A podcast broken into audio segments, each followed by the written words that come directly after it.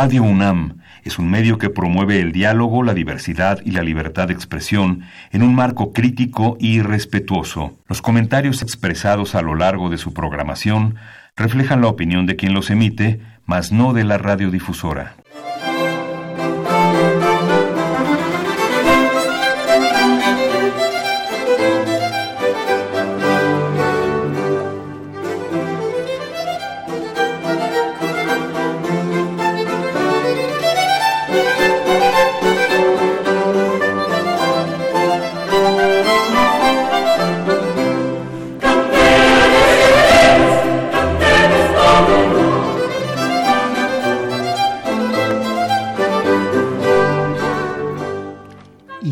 Ambiente enrarecido el que se respira en esta ciudad capital, en las demás ciudades y en el resto de la República, enrarecido y en ocasiones irrespirable por la acción de dos elementos perniciosos, el llamado smog citadino que ensucia el ambiente y las nefastas ideologías que contaminan los puntos cardinales del país y que polarizan a las masas y las tornan enemigas entre las ideologías contrapunteadas. Todo esto es aberrante.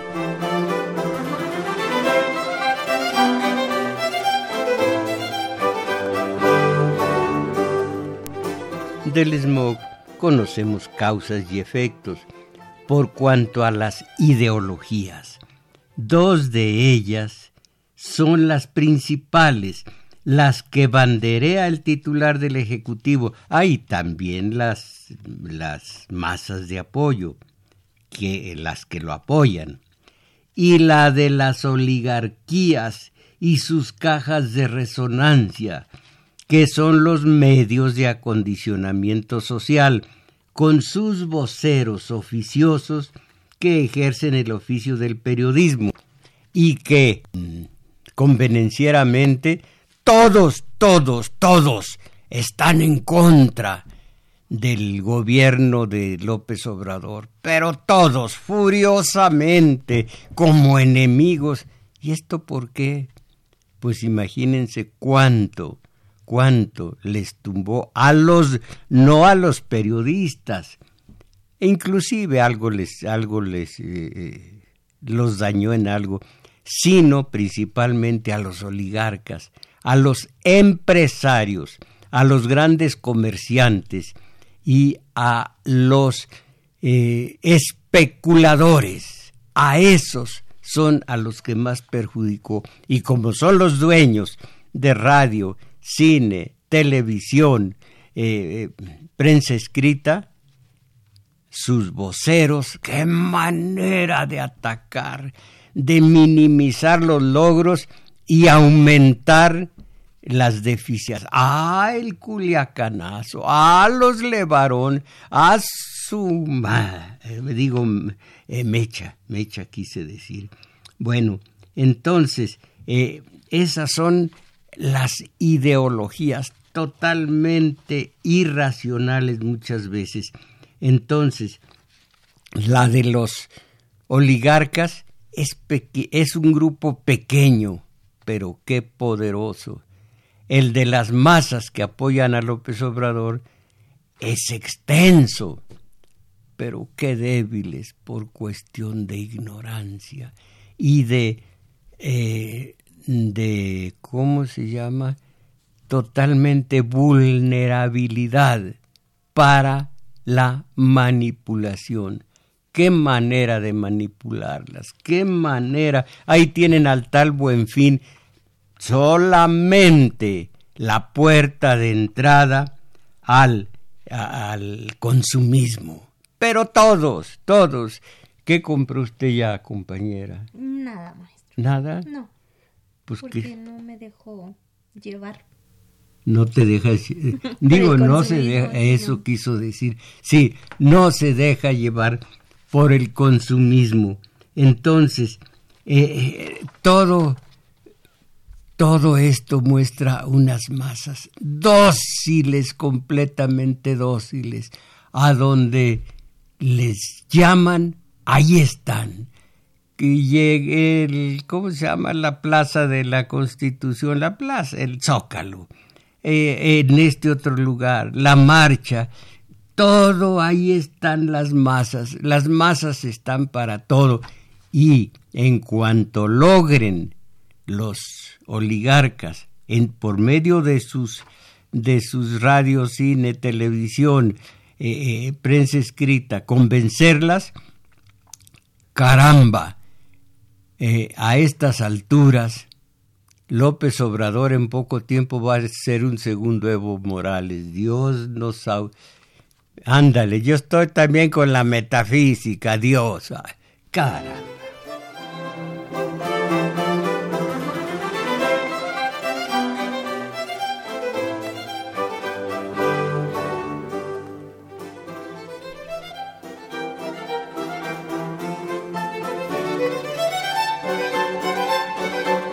En fin, hablo de las ideologías. Voy a leer lo que traje previamente, aunque no lo necesito del todo. Las oligarquías que con Miguel Alemán en el gobierno hicieron del, del, del propio gobierno. Eh, el titular del, eh, perdón, prebendas, ¿dónde carambas estoy? Ah, hicieron cuando desde Miguel Alemán los políticos empresarios y los empresarios políticos y convivieron desde entonces repartiéndose fraternalmente prebendas, concesiones y saqueos desaforados del erario público. Y así hasta hoy, que el presente titular o cuando el presente titular del Ejecutivo les retiró el disfrute de los grandes negocios.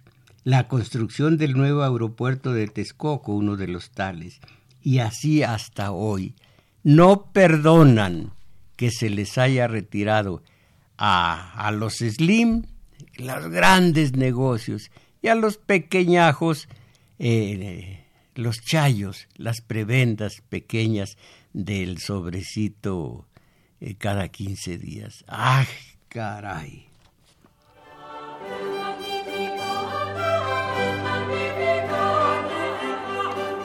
El ambiente para el observador atento resulta casi ya irrespirable.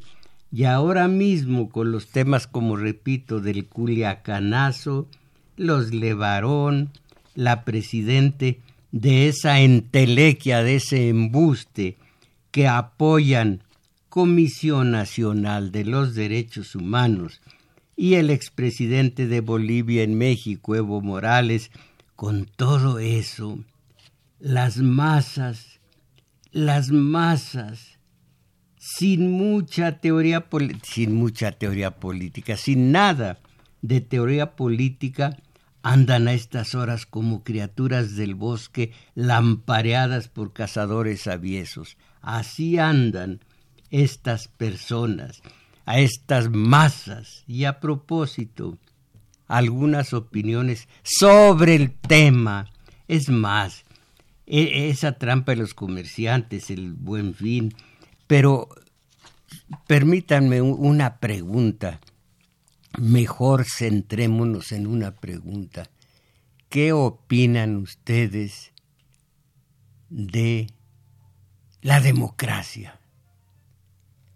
Otra, ¿qué opinan ustedes del buen fin? Alguna más pudiera yo formularles, pero con, esa, con esas basta.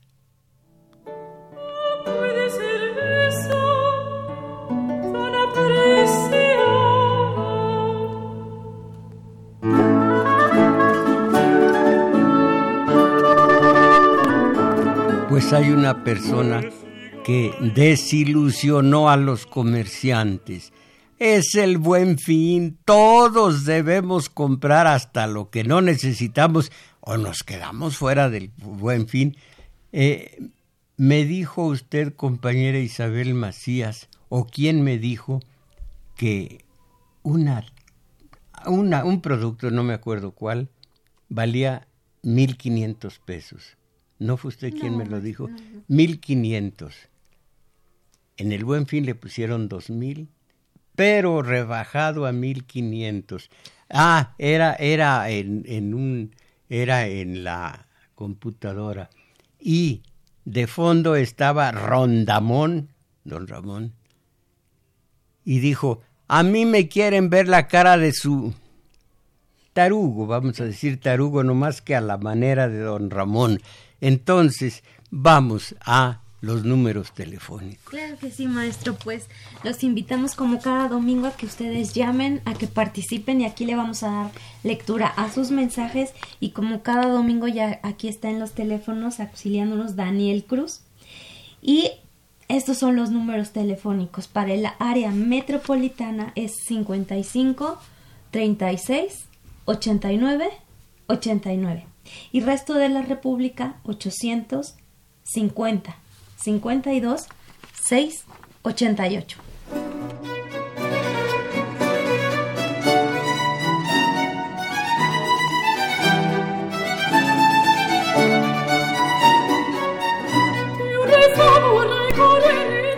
Buen fin. Eh, eh, ¿Nació aquí en México o es una vil copia de lo gringo? Es una copia de lo gringo. Y somos un país soberano, independiente y, y que se... Bueno, soberano e independiente. Hay otra palabreja por ahí que no recuerdo. Democracia. Ah, voy a hablar de democracia. Democracia liberal. Y ahora, parodiando a aquella noble francesa, democracia liberal cuántos crímenes se cometan, se han cometido ya y se seguirán cometiendo en tu nombre. Y para documentar nuestra ignorancia en historia, que es decir, en teoría política, la democracia y el sistema de gobierno en los Estados Unidos fueron hasta hoy términos antitéticos, porque un par de mafias políticas se remudaban e, el poder político de aquel país y decían con nosotros no rifa la democracia, hasta fines del siglo XIX. Con nosotros nada de democracia. Pero luego vieron, luego se dieron cuenta de lo valioso que era como manipulación el término, el terminajo, democracia. Y entonces, a nombre de la democracia, casi siempre eh, eh, eh, ellos se, cambiaban en el poder, se cambiaban el poder, perdón, y después, a nombre de la democracia, simultáneamente, perpetraron una serie de invasiones, invasiones con pérdida de sangre, casi siempre inocente, y, y con ello robaban eh, los bienes raíces de, de aquellos países eh, eh, inundados de, de gringos, de marines gringos. Entonces, tengo aquí la lista de los países que en nombre de la democracia han invadido los Estados Unidos. Conté alrededor de 40 invasiones y me dirá a, Iberoamérica. Me dirán ustedes, es una veintena de países. Sí, pero muchas veces varios de estos países han sufrido diversas eh, invasiones y el petróleo es de los gringos, el oro es de los gringos, eh, las minas son de los gringos. Aquí está la cuarentena de invasiones, pero ¿a quiénes más? ¿A quiénes más que a, que a Cuba, Dominicana. Creo que el único que se ha librado de invasión norteamericana con eh, su secuela de saqueos, de robo, de asesinatos, de tortura y luego de robo de, los recursos públicos y de los recursos naturales, el único que se ha salvado es México. ¿No es así, compañera? No. ¿No? ¿También? Bueno, miren ustedes, a nombre, ahora a nombre de la democracia, que no conocemos y que nos tragamos entero el embuste sin saber de qué se trata. Pero así de endebles somos, así de indefensos estamos, así de ignorantes. Conocemos los cantantes gringos, que vengan o no a México, los cantantes gringos, que canten eh, eh, lo que ni entendemos porque está en inglés, Ah, pero de eso conocemos bastante. Nuestra vocación de gringos de segunda nadie nos la quita. Eh, ah, por más que Trump no siempre es un aliado eh, bien quisto entre nosotros. que Trump diga que somos violadores, que somos narcotraficantes, que somos asesinos, que somos todo lo que diga. Nosotros amamos el ser gringos de segunda. No nos apeamos el nombre y entonces con el pecho inflado decimos Miami, o sea, Miami, Orlando, no el rabioso, sino un lugar de Estados Unidos. ¿Qué otra cosa? Hollywood. Ah, decimos decimos los nombres de los actores, de las actrices, pero como si fueran nuestros hermanos, nuestras hermanas. Ah, aquí vivo, caramba, en México. ¿Y por qué no te largas? Oh, pues, en eh, mi segundo yo dice, ¿por qué no te largas? Pues, pues, aquí vivo, aquí me aguanto. Eh, dijo aquel, ni modo, aquí nos tocó vivir. Bueno, voy a leer Fíjense ustedes si quieren lo que es el embuste de la democracia. En la democracia tal como la practicamos, que es la democracia liberal, la de Estados Unidos, la que impone Estados Unidos, porque nosotros no teníamos democracia, la importamos y fue un remedio de democracia el nuestro el de México y el de todas las eh, eh, repúblicas iberoamericanas. Ah, pero lo que nos ha servido la democracia. No es verdad, mi general Calimán. Calimán. Bueno, si el capitalismo, leo al, al teórico, al maestro de la ciencia política, si el capitalismo pujante y en ascenso se valió de la diosa razón para conmover con su crítica el poderoso edificio del medievo, ahora, tras el asalto a la razón documentado por Lukács, el filósofo, se apoya cada vez más, fíjense ustedes, en una ideología del irracionalismo que se presenta en un vertiginoso número de modalidades y todas las aceptamos. ¿Qué es lo que fomenta esta ideología? ¿En qué sentido y por qué pretende cohesionar a la sociedad? Y yo digo, no solo pretende, la cohesiona. Hay una palabra clave para responder a estos interrogantes. La palabra es, fíjense ustedes, metafísica. ¿Y qué es la condenada o qué es la tal metafísica?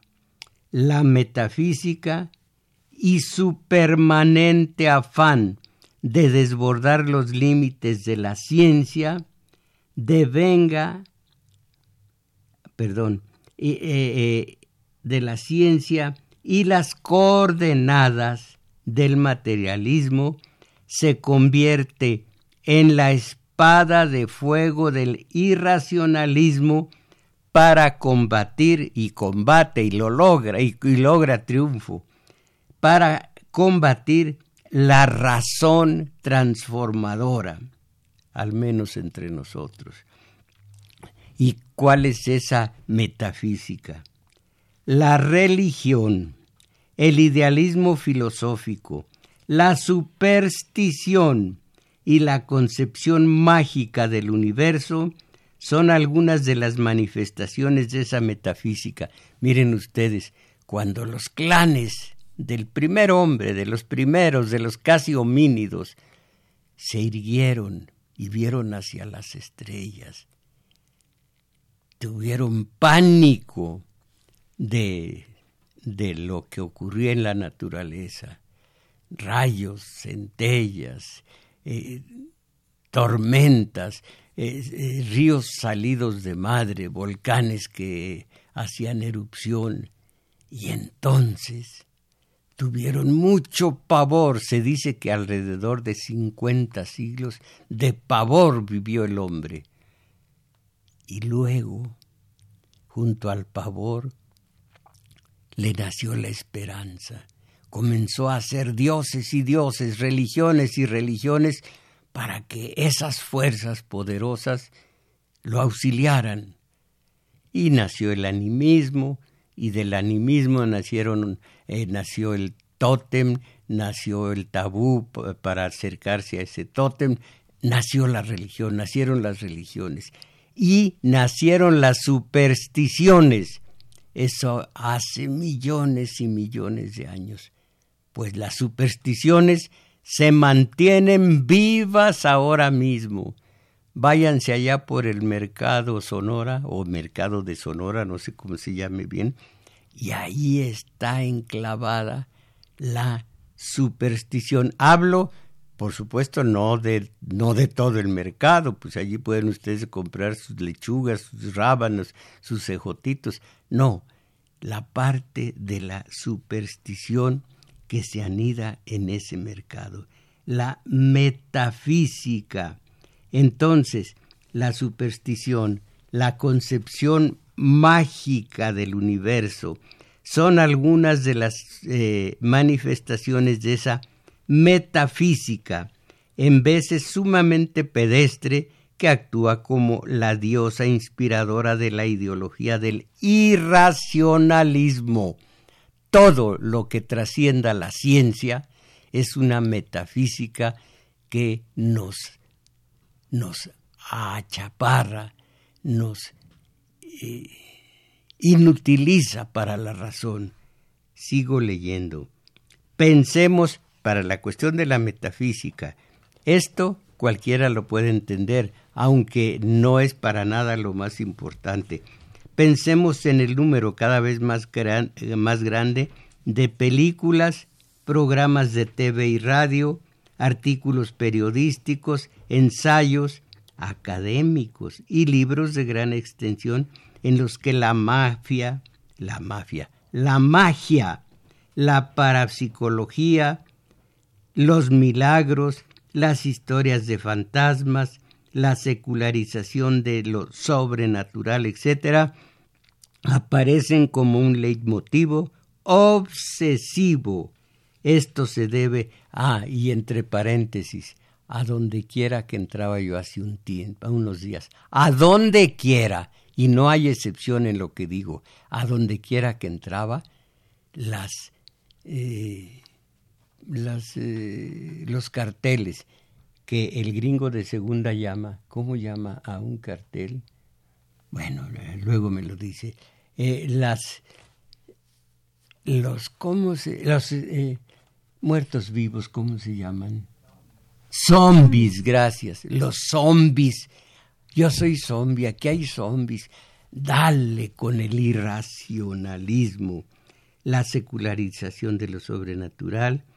Eh, se debe esto no solo a los comunicadores, los culpables, no solo a los comunicadores, publicistas, hombres de letras, todos están contaminados por la polución irracional que emana de la teoría y la práctica del capitalismo, una, perdón, eh, la, sino la necesidad a, impostergable que tiene este sistema de producción de impedir, esto es el, el capitalismo, impedir que las personas adquieran un espíritu crítico o de desarmarlas y las desarman de una concepción científica basada en la razón transformadora.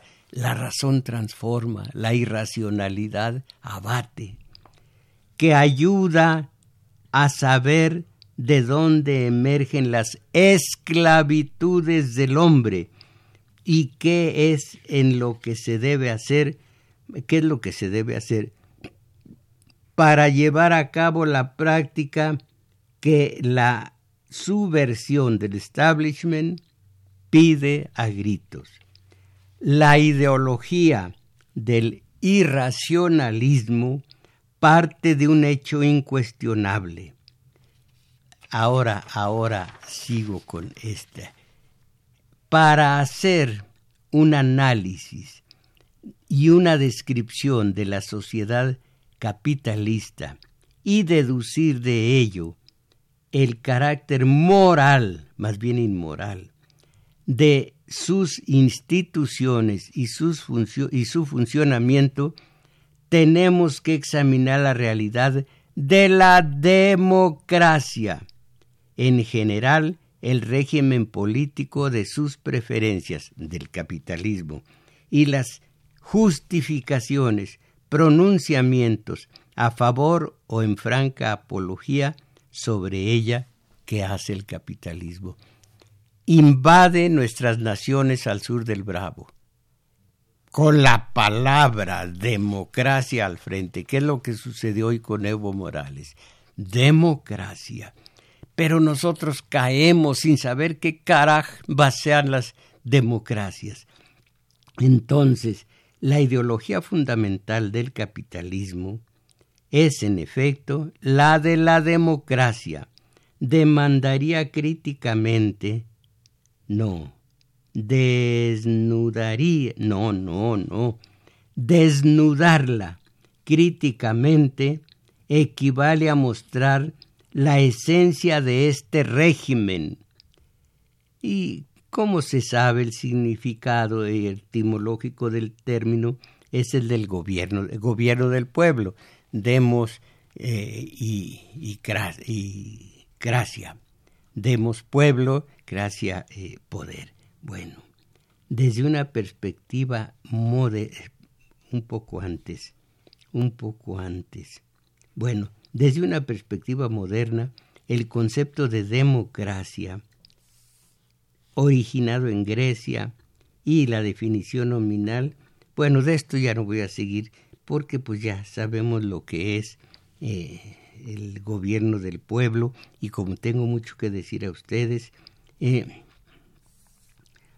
aún más dice ser una cosa y es otra la, palabra, la palabra democracia. Dice ser una cosa y es otra. O lo que tanto vale parece aludir a un gobierno de todos cuando solo se refiere al que ejercen algunos, para poder fácilmente o con menores dificultades ejercer su poder de clase. Esta es la democracia que unos cuantos allá arriba ejercen su poder de clase sobre los dominados. Esta contradicción no es un simple error, sino que es una ideología, la de la democracia. ¿Qué democracia? Es la liberal. Miren ustedes, yo conté en mi estudio sobre la democracia las diferentes especies que existen en el mundo más de 30. Y nosotros estamos hablando de la liberal, la de los capitalistas. Los dos términos de la definición etimológica, el demos, bueno, esto no lo voy a leer porque eh, eh, ya sabemos lo que es demos y kratos. que algunos dicen que era tos. Bueno, la democracia, en contra de su aparente sentido etimológico, se mantiene inalterablemente como inter, como heterogestión, verticalismo, gobierno de una élite, de un grupo, una clase, una plutocracia. En ocasiones se hace esto de manera tan burda que sólo se permite votar a los propietarios, a los varones, a los blancos, etc. Pero ¿qué importa que voten todos? El voto no es nada. Yo voy a votar una vez al año y cada tres, cada seis años. ¿Y qué sucede con esto? Si de chiripazo sale un gobierno más o menos, más o menos que se pudiera llamar de izquierda como el de López Obrador, ¡ájale! El periodismo en general no está ejerciendo su labor, está arrojando lodo, flechas, ráfagas de AK-47 contra cualquier movimiento que lleve a cabo López Obrador. Y en ese ambiente democrático vivimos y los que conocemos algo de lo que es democracia y de lo que es teoría política, caramba, caramba, qué difícil es vivir de aquí. No me voy a ir, es mi México. Pero les digo todos los domingos al terminar el programa, vamos a salir de la mediocridad, que es decir, de la ignorancia, que es decir, de la manipulación, de esa enajenación en que nos tienen y que hacen de nosotros que aplaudamos todo lo que viene de la subcultura gringa. La cultura norteamericana es respetabilísima, la cultura, pero eso que nos mandan es subcultura, es agua de borrajas, son sobras, es algo para la plebe, precisamente para los mediocres. Y qué manera de tragar el mediocre. Vamos acá a que fulano de tal en inglés va a cantar. Pues si va a cantar en inglés y no le entiendes. Es loma. No, quiere, no sé lo que quiere decir es loma. No, maestro. ¿Eh? Bien que lo sabe. Eh, bueno, entonces, ah, manipulación absoluta. Eh, la democracia en contra de su aparente sentido etimológico se manifiesta inalterablemente. Bueno, eso ya lo leí. Ah, algo más, algo hay tanto y estoy brincando tantos párrafos que por eso me oyen eh, dudoso. La democracia de funcionamiento, este es importantísimo. La democracia de funcionamiento, la nuestra, es una democracia formal, no social, no representativa también, pero es formal, solo forma.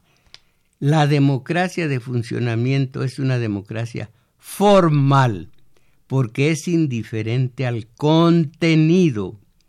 Por eso puede adjetivarse indistintamente como empresarial, campesina, ciudadana, esto es de diversa manera y en ocasiones contrapuesta. Y aquí viene algo muy importante. Fíjense ustedes, en este sentido, puede afirmarse que si respetan las reglas de este ejercicio organizativo elemental en la democracia, son tan democráticos, entre comillas, tan democráticos los poseedores como los desposeídos. Fíjense qué curioso.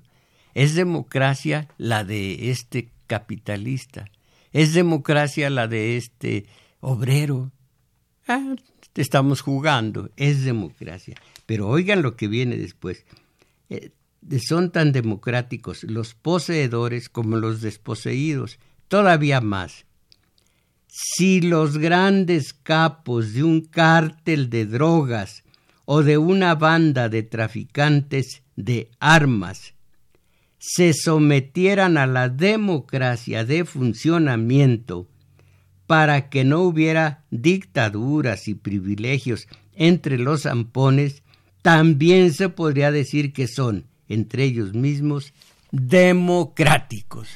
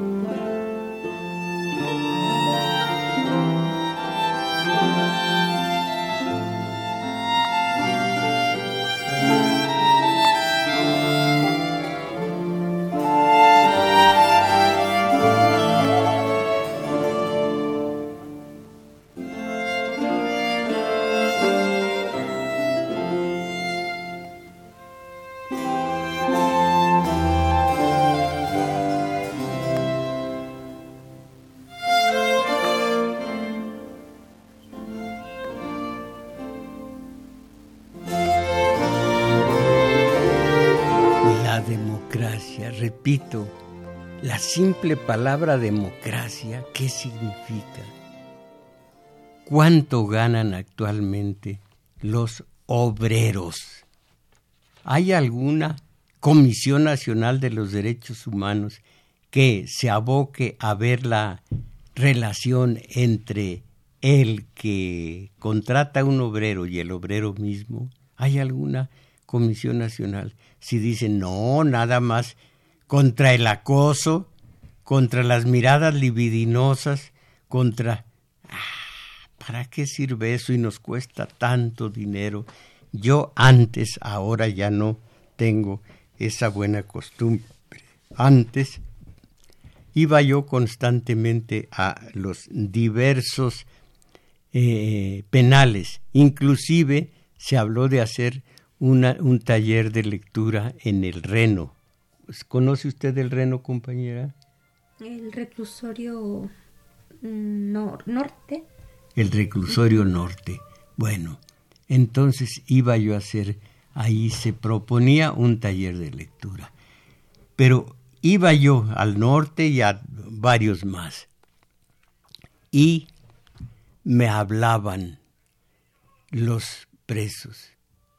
Eh, eh, recibí una tortura de esta naturaleza, de esta otra, para cuando ya no pueda más, les decía yo, pues van a hablarle al, a la Comisión Nacional de los Derechos Humanos. Mire, me dijo uno, vea, y sacó de un sitio de su cuerpo mucho, muy difícil para mí, esta es mi Comisión Nacional de los Derechos Humanos, para cuando ya no pueda más. Un trozo de, eh, de Navaja Gillette. Esta es mi Comisión Nacional de los Derechos Humanos. Lo demás es pura, puro cuento, pura tontería. Eh, y me decían, ¿cuál comisión? Yo acudí a la comisión, no sirvió de nada, no me hacen caso. Se supone que ellos hubieran sido un campo fértil para un buen ombudsman, que ahora es ombudsperson. Pero el soberanes, que decían el gordo soberanes, que estuvo en la Comisión de los Derechos Humanos, aparecía en los periódicos la serie de gastos. El hombre gastaba dinero, que eh, dinero de todos nosotros. ¿Y de qué servía? Entonces, quiero decir que el, la democracia, porque en democracia se, se eh, eh, la democracia en el Senado puso a una señora piedra en, en, el, en la Comisión Nacional de los Derechos Humanos. Y hubo un escandalazo. Hay un señor que se llama Marco Cortés, que es el líder de Acción Nacional. ¡Qué escándalo! Detrás de Cortés, todo Acción Nacional. De Acción Nacional, todos los medios de acondicionamiento de, masas. Detrás de los medios, sus dueños, los oligarcas. Detrás de los oligarcas, la fuente principal, Washington, a México.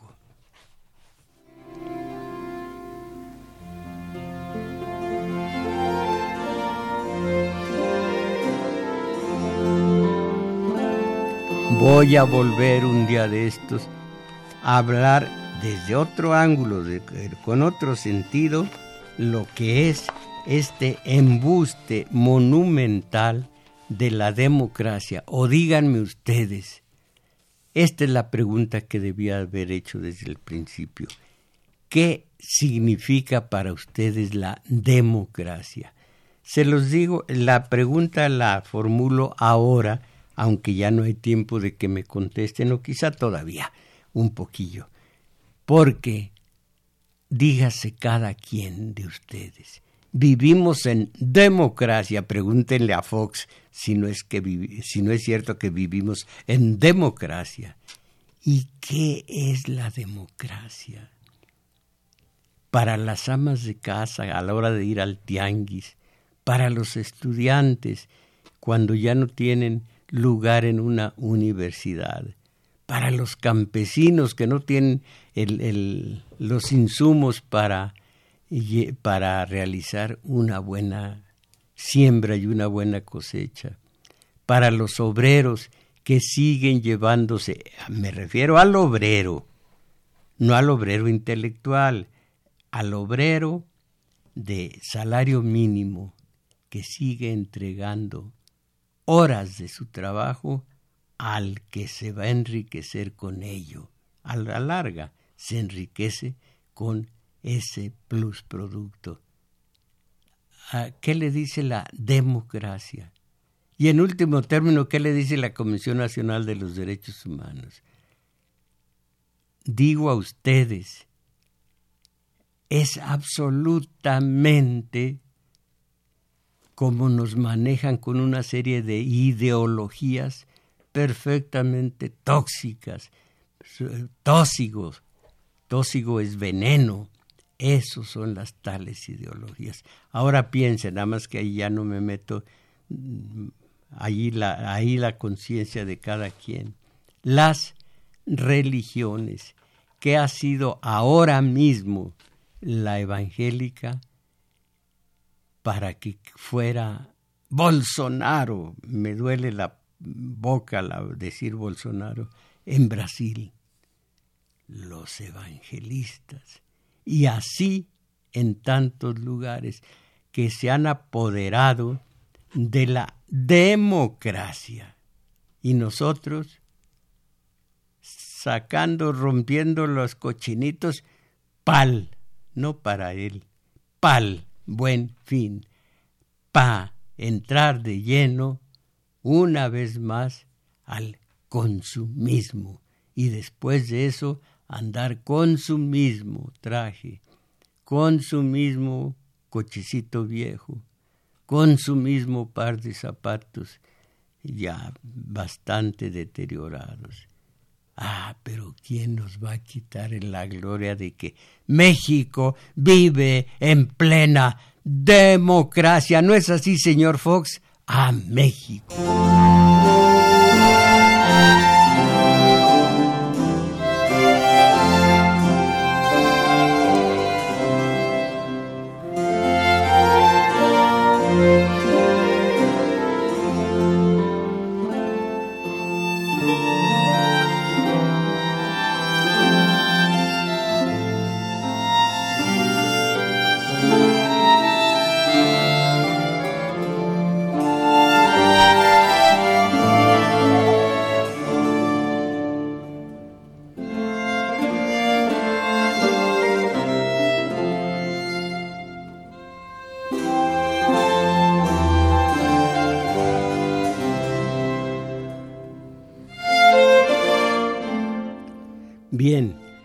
Les hablé de nuestra ignorancia en materia política y por eso nos traen como agua en batea.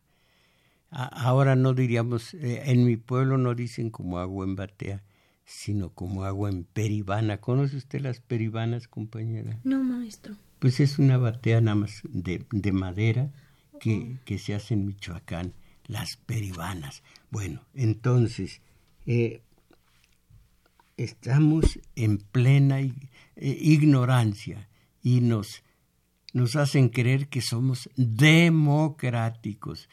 Piensen cuántas veces han ido a votar y después, como antes, igual.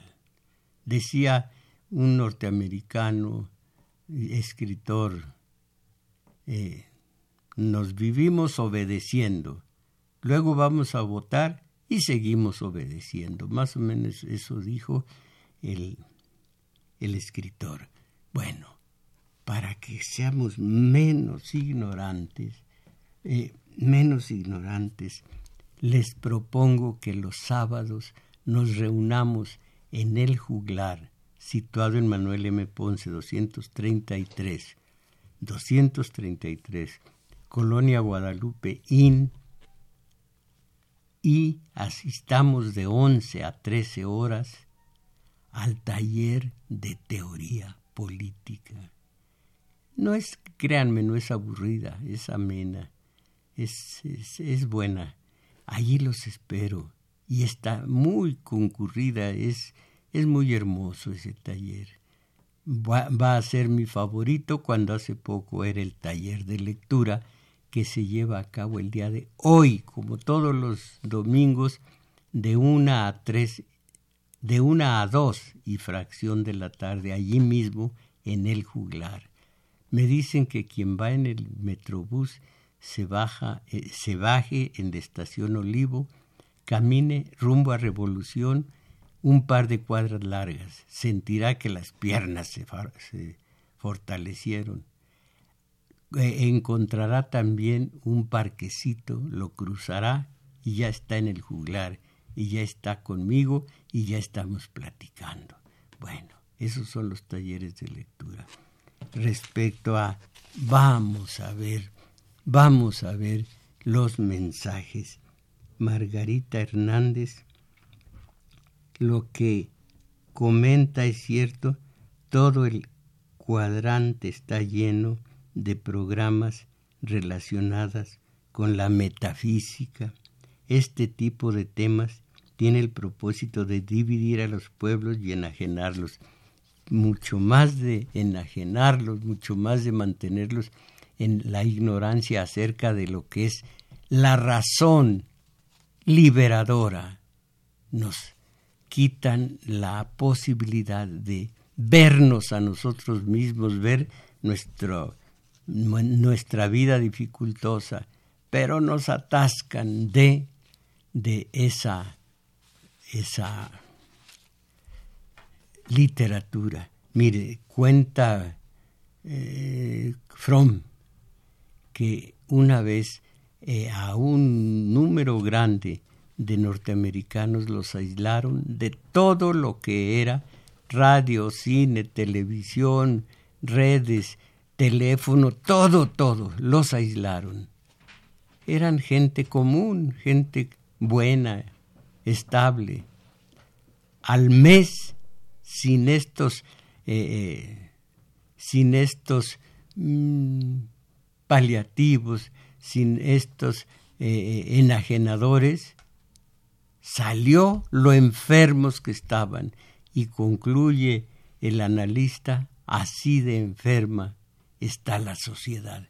Nada más que como está bombardeada por estos, estas ideologías y estos distractores, no se da cuenta uno de que, eh, de que están así de enfermos. Eh, Jorge Rodríguez, estoy de acuerdo en que la democracia es forma, es la forma de gobierno menos peor. También estoy de acuerdo en que el poder económico debe estar separado del poder político y me saluda. Yo no dije y, y es gobierno menos peor. Primero hay que saber qué es la democracia. ¿Cómo, cómo afirma usted que es el gobierno menos peor? ¿Sabe usted lo que es la democracia? Una. Y otra, eh, el poder económico debe, yo no, nunca uso el catálogo de buenas intenciones. Debe, eh, me está prohibido, a, mí mismo me he prohibido, no, eh, me he prohibido citar el debe. No, pues debe, el católico debe cumplir los diez mandamientos de la ley de mosaica, la ley que se dice de Dios. Debe, se debe, pero no, esto, esto solamente lo pronuncian algunos, yo no. Debe, ese es el catálogo de buenas intenciones. Y el catálogo de acción es exijamos. Alfredo Encino, aún personas supuestamente preparadas se el se da el pensamiento mágico. He acompañado a maestras en la secundaria en donde yo soy intendente para que hagan limpias. Uy, las maestras. Yo conozco maestras que dicen, tiene dos días que no la veo. Acuérdense, hace dos días, no tiene dos días, no eh, eh, el adverbio, no tiene para referirse al tiempo, es hace un año. Uy, acuérdense de una canción antiquísima que dice, hace un año que yo tuve una ilusión. Imagínense que dijera, tiene un año. Bueno, eh, algunos dicen, eh, de, los, de los aparentemente eh, cultos, dicen, tiene dos años. Entonces, eh, Ernesto Robles, la lección de Evo Morales representa dos señales o experiencias. La reproducción de cuadros de gobierno, la difusión excesiva e intensiva de la ideología del pueblo. Ájale, no le ideología del pueblo. Así el programa de usted de promover la ideología propia del pueblo, necesitamos acuñar nuestra propia ideología. Pues no le entendí del todo, pero ¿y usted no se afloja? Eh, Javier, eh, maestro Mojarro, desde su punto de vista y hablando de democracia, ¿lo sucedido en Bolivia se considera un golpe de Estado? Comente, por favor. Ah, no lo oí, ahora voy. A ver qué dice. Eh, desde un punto de vista, hablando de democracia, lo sucedido en Bolivia se considera un golpe de Estado. Mire, se necesita conocer el contexto. Esto es muy importante y los comentaristas parecen minimizarlo. Eh, no, nada hay oscuro o claro, nada hay bueno o malo dialécticamente, nada hay en esta manier, no, no, no es manierismo, eh, eh, bueno o malo. Hay que ver el contexto, se necesita eh, haber vivido esos días en Bolivia y, y mucho antes para dar una opinión. No, se, no caiga usted en el error de decir esto es así, esto es así. ¿Estuviste allí? ¿Sabes en los contextos? o nada más dices fue o no fue según tus hígados. No, yo no puedo decirlo. Norma García Hernández, maestro, quiero saber quién manda o contra a las personas que hicieron daño a la UNAM o rectoría en la semana. Pero si no saben la inteligencia, entre comillas, de este país, la inteligencia del sistema en este país, no lo sabe. Ernesto Luna, el filósofo Enrique Dulce, Dulce, Dulce, mm. Dulce, yo, lo, yo lo respeto totalmente. A punto de decir que en Bolivia la nueva clase media sacada recientemente de la pobreza es ahora deseosa de consumismo. Eh, déjeme ver. Dice, no porque usted no lo haya dicho bien, sino para contestar, el filósofo Enrique Dussel apunta a decir que en Bolivia la nueva clase media sacada recientemente de la pobreza es ahora deseosa de consumismo y de comodidad, olvidándose, aquí está algo, bueno, si lo dijo el filósofo, de los pobres. Queremos acceso a la riqueza en general y a eso se reduce la idea de democracia, pues denigramos así nuestra capacidad espiritual. Lo ideal es que el rico sea racionalmente pobre, pues desde la pobreza material sólo así podemos alcanzar la riqueza espiritual. ¡Ay, qué hermosura! Pero somos humanos. De nada sirve entonces que tengamos acceso a la riqueza material desde una pobreza espiritual. Dígaselo a Slim o dígaselo a Bill Gates para eh, hacer, hablar como gringo de segunda. No, mire, a los vándalos de, de CEU de hace unos días se les llama eh, eh, anarcos. ¡Cuánta estupidez! ¡Cuánta ignorancia! El anarquismo es una intelequia, nunca es una eh, utopía, nunca seremos anarquistas porque para eso deberíamos ser tan buenos, tan nobles, que no tuviéramos instintos torcidos y que pudiéramos vivir en paz, sin leyes, sin necesidad de mano dura, sin necesidad de papacito, todos monacalmente eh, libres, felices y, y conviviendo unos con otros. Ese es el anarquismo, no, no el quemar eh, la bandera de México. Y miren ustedes, oigan a los reporteros, son anarcos, son anarquistas los que rompen vidrios. ¿Cuándo se les ocurrió acercarse al concepto anarquismo, que tiene unas raíces nobilísimas, pero, por cierto, eh, el, el que nombran autor, sí, sí, autor del anarquismo, creador del anarquismo, era furibundamente eh, detestaba a las mujeres. ¿Cómo se llama este que, de que no quiere nada con las mujeres? Pues un machito, era un macho, pero eh, fue el creador del anarquismo. No podemos ser anarquistas porque no podemos ser tan buenas personas.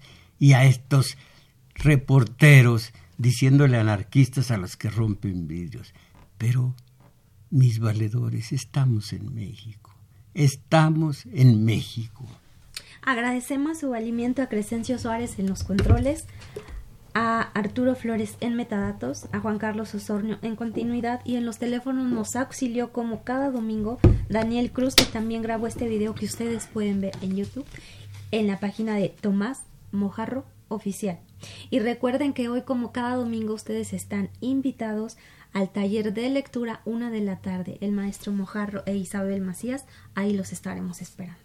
Y mis valedores, a salir de esta ignorancia donde nos tienen bocabajeados y nosotros tan tranquilos, a salir de la mediocridad.